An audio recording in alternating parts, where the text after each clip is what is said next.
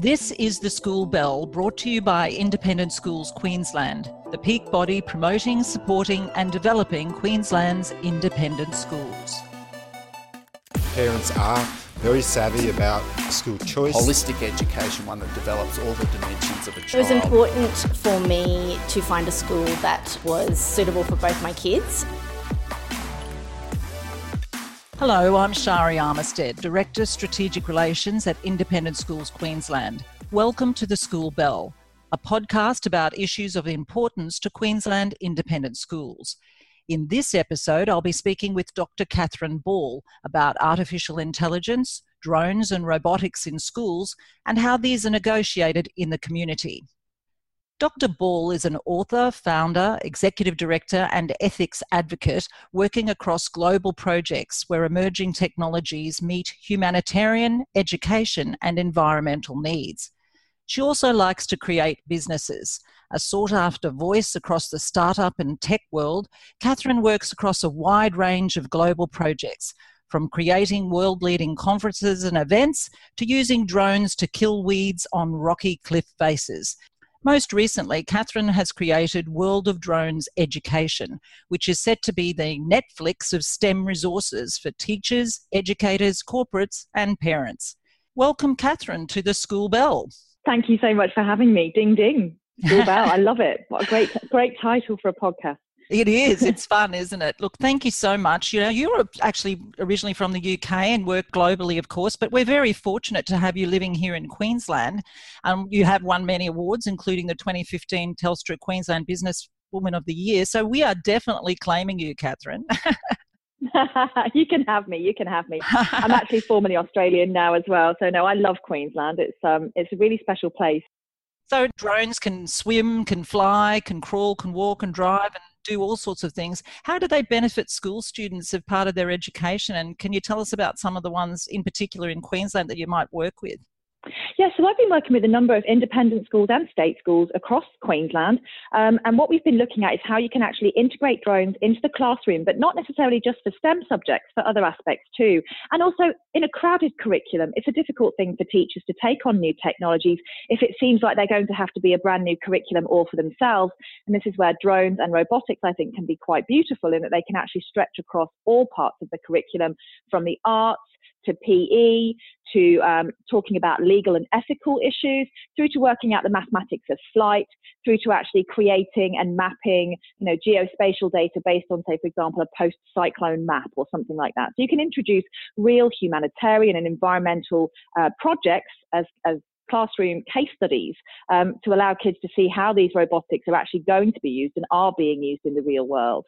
So drones, you know, they're very exciting, but um, it's an unfortunate thing that they've got bad PR attached to them. A lot of parents ask me, why would we be teaching these weapons of death in the classroom? And I'm like, well, look, they're not weapons of death, really. The, the commercial drones that we use are humanitarian and environmental monitoring tools, reconnaissance aircraft or sampling methodology. Um, I've recently been a judge on an X Prize, which is a global organization that organizes audacious competitions. And in fact, a bunch of school kids are actually part of that from the from the states, not unfortunately from Queensland, but there's X prizes that are coming to Queensland. The idea about the Ocean Discovery X Prize was that we were mapping the ocean floor using drones, so underwater drones that can deep dive and map the ocean floor. These are the stories we need to tell. The media tends to like clickbaity type issues around drone technology. So when I explain that to parents, they really are then quite enamored with this idea of, well, actually, yes, and Forbes magazine a few years ago worked out that 10% of future jobs are going to be directly related to the drone and robotics industry. Wow, well, that's really important for kids, isn't it? Like you said. But look, as you said, and that's the word exciting, isn't it? This sort of technology is so exciting for students, but it's people of all ages are really captivated by it. But drones can be invasive, and surely, as you've said from the parents' concerns, mm-hmm. there are privacy issues. Now, I know you've been leading the call for discussions around the ethics of spatial data and the commercial drone operations. What sort of rules and regulations are there for users to negotiate, and in particular for schools to comply with? And, of course, teach their students? So the way that CASA, which is the Civil Aviation Safety Authority, who are in charge of all our airspace safety, the way they deal with drones isn't actually that friendly for educators or teachers. And I've been actually almost harassing them via various means to try and get decent best practice guidelines out for teachers. Now we're expecting those to come this year at some point. So June 2019, there's going to be a slight change in how you can actually handle drones, either as a recreational user or as a commercial user, which is how they split the environment right now. Teachers can be classed as recreational users, which is great because it means that you don't have to pay all of the large registration fees that are going to come in for the commercial drones. Um, we actually think schools should be exempted from any registration fees, but we'll see how that goes. Um, the idea that teachers in a classroom, if your drone weighs less than 100 grams, so it's classed as a micro drone, we've been trying to get decent, solid you know outputs from CASA around this, and there's been a bit of backwards and forwards. But the ultimate thing now is if you're a teacher operating Parrot Mambos or DJI Tellos in the classroom, then you're exempted from the 30 meter rule, which means you don't need to have the nets up unless your health and safety risk assessment says that you should have the nets up. Um, in terms of CASA, they do regulate indoors usage, which was something that was a bit of a surprise to me a few years ago. I was thinking, why would you care about these little toys flying around a classroom? But apparently someone did. Um, but the ultimate end goal now is if you're a teacher, then you're classed as a recreational user. Where it becomes tricky is if schools hire third parties to bring drones into schools, they are not exempted from those rules. And so the larger the drone, the more complex the management for the school schools across Queensland, I know, are successfully having nine and 10 year olds fly, you know, some of the larger drones because they train them up and they safely learn how to do it. Um, it can be done. And on worldofdroneseducation.com, all teachers and educators are welcome to sign up to that completely for free.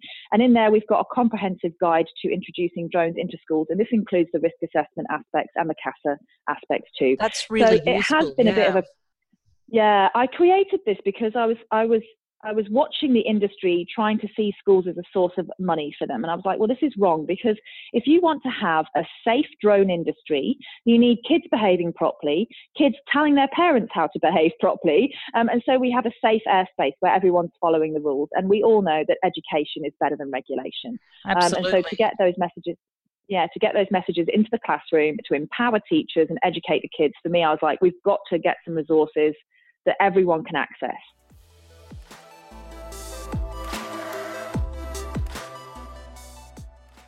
The world of drones education has been going for how long? Since September. Um, so I, I, evolved it out of a company I used to operate called She Flies, which um, I used to have um, a business partnership around that, and we broke that business up. Um, and I created World of Drones Education because I also own and operate World of Drones Congress, and so I wanted the Congress and the education aspects to feed into each other. Um, and so we actually have um, at World of Drones Congress, which is in Brisbane in September. It's always in Brisbane. September 26th and 27th, we have got an education theme and focus through it. People can class time towards their um, annual registration time as a registered teacher in Queensland. Um, and I've got a 50% discount for all teachers and educators to come to the Congress as well. I'm a big believer in accessibility to this the tech industry, when I say I like to demystify it, I, I really think sometimes robotics um, and um, drone people like to almost build like an ivory tower around them, like they're doing something that's amazing that no one else can get their hands on. And that's just so wrong and so far from the truth. Drone technology has become so user friendly. Um, we actually now have um, University of Queensland controlling drones with their brains. Like they've got the Queensland Brain Institute where they're able, actually, they're able to actually just think and watch the drones fly, how they teach it, how they think.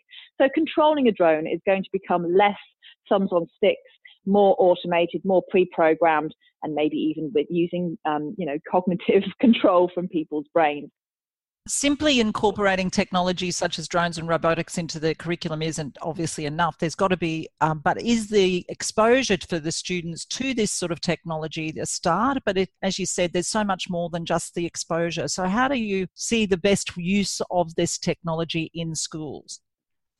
Some of the really great programs that I've seen that have been um, very well done actually um, involve mapping. So you can map your school grounds or you can map over an image of a satellite, for example, and you can actually program little drones to do um, auto- automated, as we call it, not autonomous, automated mapping, which produces an image where you can do like a before and after assessment, for example, of a made up fire example or a cyclone example. So when we see these incidents happening on the news and people say, oh, they're putting drones up to see the damage, kids will go, we did that in the classroom. That's a real example of how we can use this technology for good. Um, I think every time I talk to a teacher, they think of a new way to actually apply it is quite wonderful. Recently, um, I managed to get um, a donation of time from Remote Aviation, who's a, a drone license training company based here in Queensland, um, and they put eight teachers through the drone license for free, so we could see what it was that teachers actually needed from the drone license process. And one of the teachers was saying to me yesterday that she didn't realize how much she'd learned when she was younger around weather systems and meteorology um, and math, the maths of how of flight and going through this drone license, she was just, you know, remembering all of these things and she could see more and more connections to curriculum as she went through that drone license um, program and got her drone license, passed successfully. And it also means now that she feels much more comfortable to see how robotics and drone technology can actually tap into various parts of the curriculum. Um, some of the schools we found where they've particularly enjoyed it is where there have been kids who are a bit disruptive or kids who are um, maybe not typical neurotypical learners. They really enjoy getting their hands on the sticks and programming the drones and having that kinesthetic approach to understanding the concepts. Um, and of course, drone technology links very nicely into all the digital technologies curriculum. Again, on our website, we've got all of the mapping of the curriculum there from years five to 10 for people to access. Um, and I've been working with Anna Kinane at Queensland College of Teachers to, to try and work out what teachers might actually need or what resources might be best and most appropriate. So I'm always happy to hear from teachers about what they would like to know um, or they would like to see built into the resources we have online.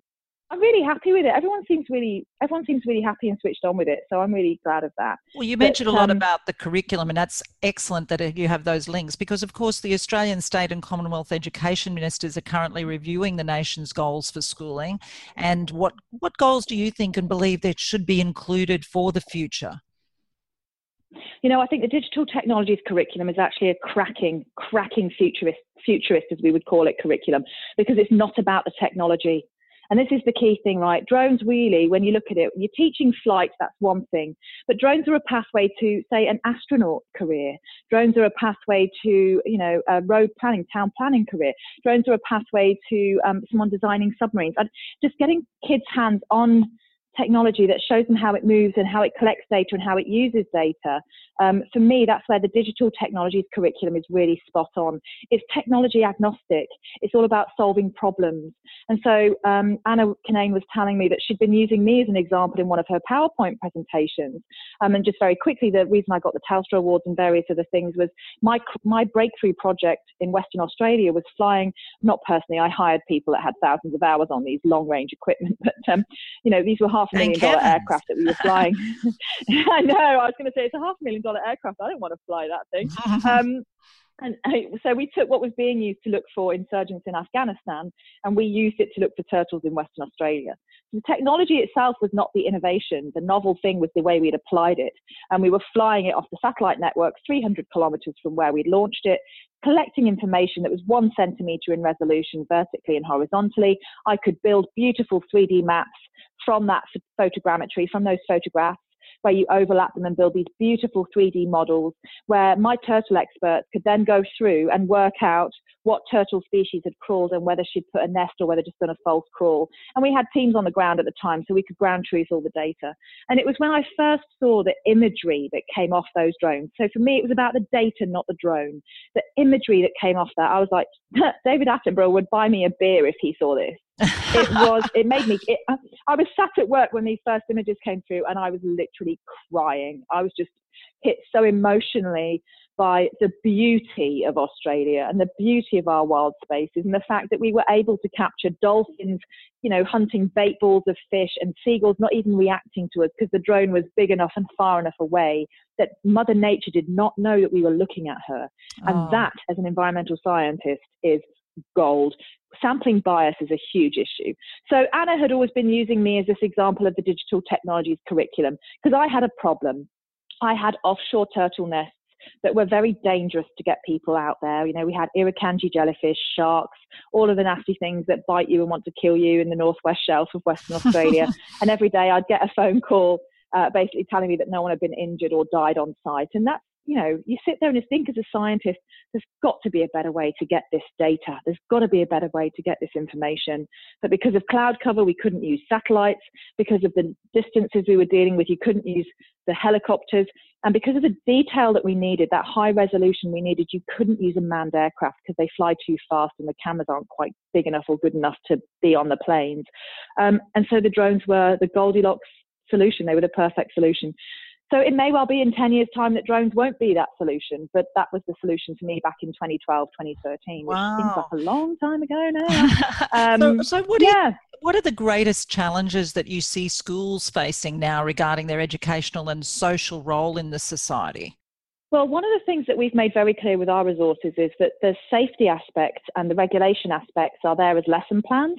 So you can actually talk about airspace regulation and talk about airspace safety.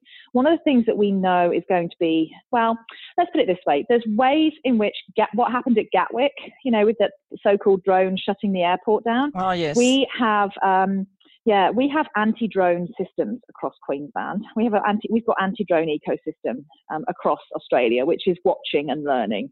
Um, add that to registration um, the idea that people will be able to fly drones for naughty reasons is going to reduce because we will be able to identify who's bought the drone, who's flying the drone, who does it belong to. And so now, if you go and buy a SIM card from a Telstra shop, whatever, you have to show photo ID. If you go and buy a drone, you don't have to show anything. But when you're using an iPad or an iPhone to control that drone, there are systems that are able to read what the drone is and who's controlling it. And once they know your IP address, they know your SIM card, they know who you are. So this idea of illegal drone activity, Touchwood, we've been very lucky. We had the Commonwealth Games, we had the full anti-drone ecosystem, even with the anti-drone radar guns, which are very highly regulated. Not something that's going to come in a handbag size anytime soon for us all to carry with us. but um, we we had um, I think seven incursions into the outer area and zero incursions into the secure area at the Gold Coast Commonwealth Games, and that was a very tightly um, planned anti-drone approach for the Com Games, working very tightly with the London 2012 uh, police in the UK and doing a lot of information sharing uh, through the Five Eyes network and all that kind of stuff. So in Australia, the anti-drone ecosystem is actually becoming just as vi- just as economically viable as the actual drone ecosystem. And so you can start looking at applying, you know, ecological tenets to this. It's like the lynx and hare Volterra population models, isn't it? All the drones get bought, then all the anti-drone systems get bought, and then different drones get bought and different anti-drone systems get bought. And we'll have this um, management of airspace using AI, using something called unmanned traffic management or UTM, which people might hear of. Um, and so education, though, is still the best thing. CASA is uh, going to crack down, and this anti drone ecosystem is really going to start kicking in. I think there'll be larger fines that get put out. And I think once you can actually track individual drones, what can happen is during the G20, when we had all the Brisbane CBD closed off for security, um, it was actually a terrorism offence to have a drone on your person. So there are different ways in which the law will actually stop people using drones for negative purposes. Um, I'd say for parents, the major thing actually that people do wrong with drones is not actually that nefarious. It's actually just people just being a bit cheeky or a bit silly. So on the Gold Coast, for example, a friend of mine snorkels and he picks up drones when he's snorkeling almost every time he goes out because people are flying them not really knowing what they're doing and then they're dropping into the water and then you don't get them back. And there goes that $2,000 Christmas present. Wow. Um, so I think for for parents, really, you know, learning about the ethics of drones at school and learning how to control the micro drones at school is one thing. But if parents are wanting or buying their kids or even have the larger drones themselves, I really recommend that they spend some money on getting their drone license. Yes, well, well, the how to is very important, and obviously for education, because teachers, if they're trying to teach their students, they need to know how to do it themselves. So, is there some credible place, or is it through you that you can teach teachers?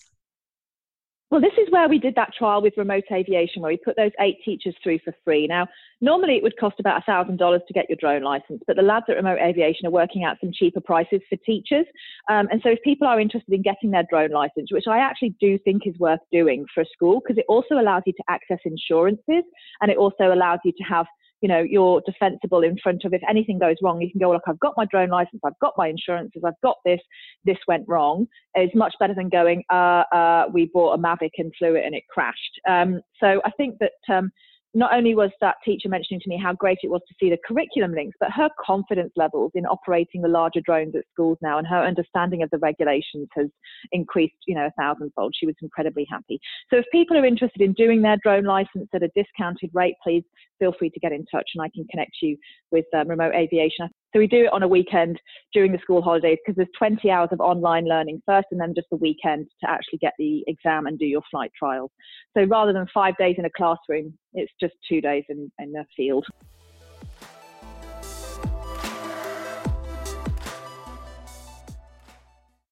So, what capabilities and especially the mindset do you think should be in a 21st century year 12 graduate? What do they need to leave with? Do you know what? People ask me this. You know, if there was something they could teach their 17 year old, what would I tell them to teach them? And my biggest thing is that they need to be able to um, detect what's real and what's fake. Um, you know, in this social media driven world, these algorithms that are just pushing us to cannibalize our own ideas. My biggest piece of advice to people, because I think it was one of the big formative things that I did, was I did a gap year to Zambia in Africa uh, when I was 18. And I went out and I worked with HIV AIDS orphans and vulnerable children.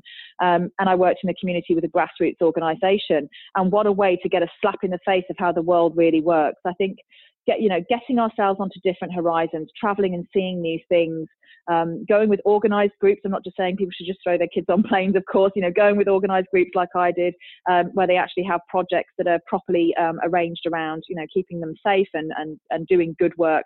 Um, I think they're really good ideas. Travel for me um, has has been, you know, one of the biggest joys in my life, and I still adore it now.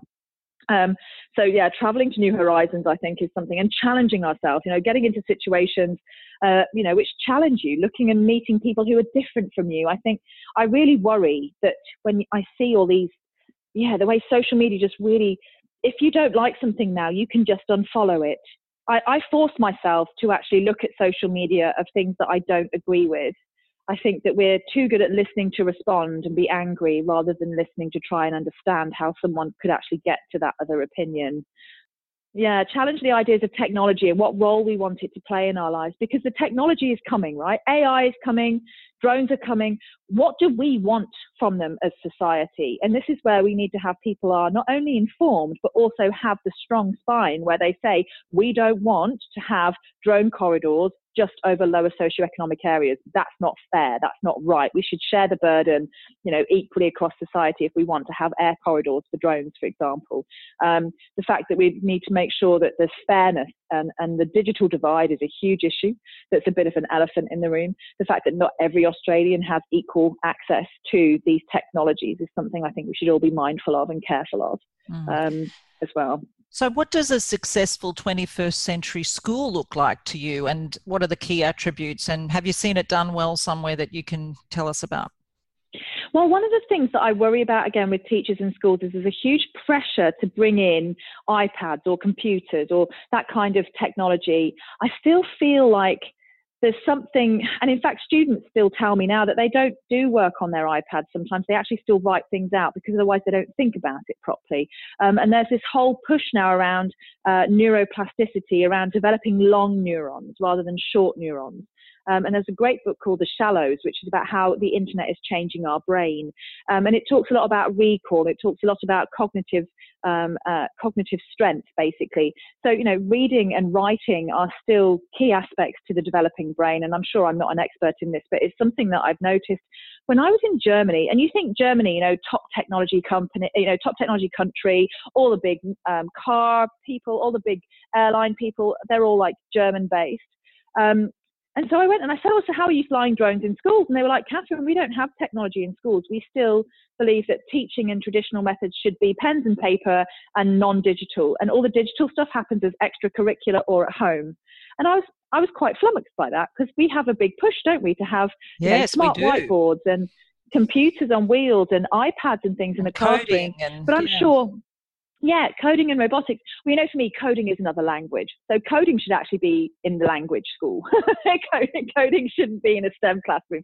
Coding should be in a language classroom. And this is where I think languages are actually incredibly important. So learning a language and learning to speak another language isn't just necessarily about grammatical syntax. It's also about cultural um, exchange. Um, but the idea that you can learn how to code things differently in your brain, and I speak a number of languages, and I think that actually is part of the reasons why I have quite a good analytical head. Um, and I love languages, and I almost went into European law. And as a British person, wouldn't that have been ironic if I'd done that? I'd probably be out of a job now with Brexit. But um, I, I almost went into um, European law because my languages were so strong, and I was really torn between the sciences and the languages.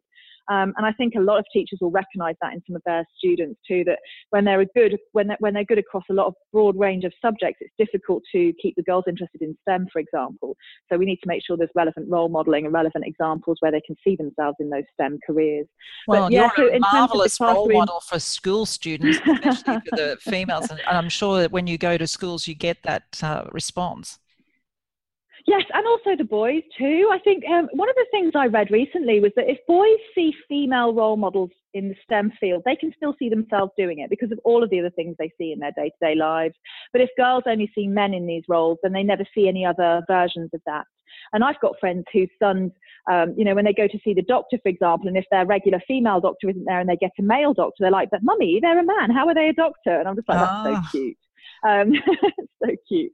Um, but I think we need to make sure that we, um, whilst we're empowering girls, that we don't disenfranchise boys. And I, and I think that's where World of Drones Education and the Congress, we are 50 50 gender diversity across all of our case studies. And I'm really proud to say that the Congress is 50 50 across all levels of speakers in terms of gender diversity, which means we are the most gender diverse tech conference I've ever heard of. Um, and you've just got to own it and do it.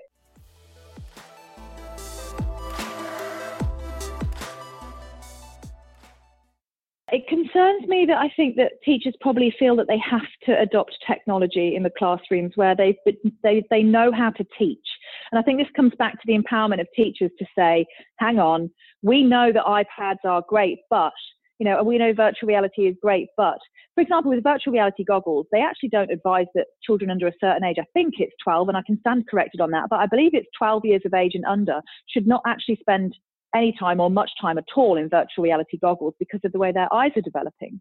Um, and so technology that we've got, like our iPads and our iPhones and our virtual reality goggles, they've been developed for adult use. How you translate that to use in a classroom, I'm still, I'm, I'm jury's out on that, and I'm, I'm listening to a lot of teachers with their concerns around, you know, you put iPads into all the kids' hands and the classroom goes silent because they're not talking to each other anymore. They're not working as a team, and in fact, teamwork is actually key now. When we look at the development of the gig economy, which is going to be an important economic part of Australia, um, the gig economy, key, a gig economy is going to go all the way to the C-suite. It's not just going to be about waiters and waitresses um, and, and temporary, you know, work. It's actually going to be like how I work. I, I work myself on my own. I'm in my own gig economy. I, I work across the six startups that I have. Um, I am I am kind of atypical at the moment, but I am going to be typical in the next 10 years. And in fact, 50% of Australians are going to be in the gig economy in the next 10 years. So all of your 10 year olds now, by the time they're 20, will likely have their own startup, their own business, or be working in the gig economy just as much as they're likely to be working in an office job. And I think that's a really important thing. So entrepreneurial skills, business mind, um, being able to work independently, but crucially, being able to work in a team of diverse people is absolutely key to future success in employment. Well, speaking of futures, that's perfect segue into our um, our final question I wanted to ask you about, which is, of course, you'll be speaking on the 29th of May in Brisbane at the ISQ State Forum Think Next. So, what's your message to school leaders and um, board chairs and the people in schools across Queensland, and why they should come and listen to you at the State Forum?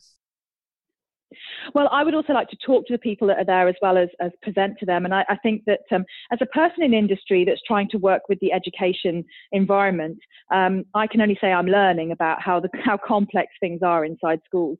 But with regards to technology, it shouldn't be expensive for people to get their hands on it. People should be accessible. I know lots of people in the tech industry that want to talk to schools more but don't know how to connect with them. Um, I'll be obviously talking about some of the highlights and opportunities that we have as Australians. We are punching above our weight as a country in many different ways, drone technology being one, AI being another. Um, there's lots of um, really cool award-winning science that comes out of Australia that a lot of people don't even know is Australian, like Wi-Fi, for example. The amount of people I know that don't know that Wi-Fi is actually taxpayer-funded Australian invention, which kind of has changed the world. Um, you know, so just really highlighting some of the ways in which we can be proud as Australians. We have this can-do, we have this ethical and technological framework that allows us to lead the world uh, where other countries can't really get their heads around how to do certain things. Australia's already doing it. Um, so yes, I, am very positively minded about the future. I think our schools are doing a great job. I think that introduction of technology shouldn't just be for technology's sake, um, and that's where it's most successfully delivered. I've seen inside schools. So your message to the um, principals and the leaders is: don't be afraid, but embrace. Oh, embrace, embrace, and say what you want.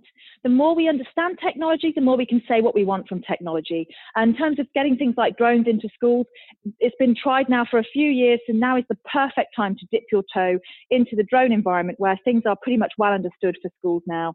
Um, and there's lots of resources and help and collegiate support available to getting drones into schools. Catherine, it's been a delight speaking to you. Thank you so much. I really appreciate you speaking to the School Bell. Thank you so much. It's been wonderful. And um, yes, I look forward to meeting everyone at the get together at the end of May. You have been listening to The School Bell, an Independent Schools Queensland podcast. To learn more about Independent Schools Queensland, visit our website isq.qld.edu.au. To catch our next episode, you can subscribe to ISQ's The School Bell on iTunes or Google Play or anywhere you get your podcasts.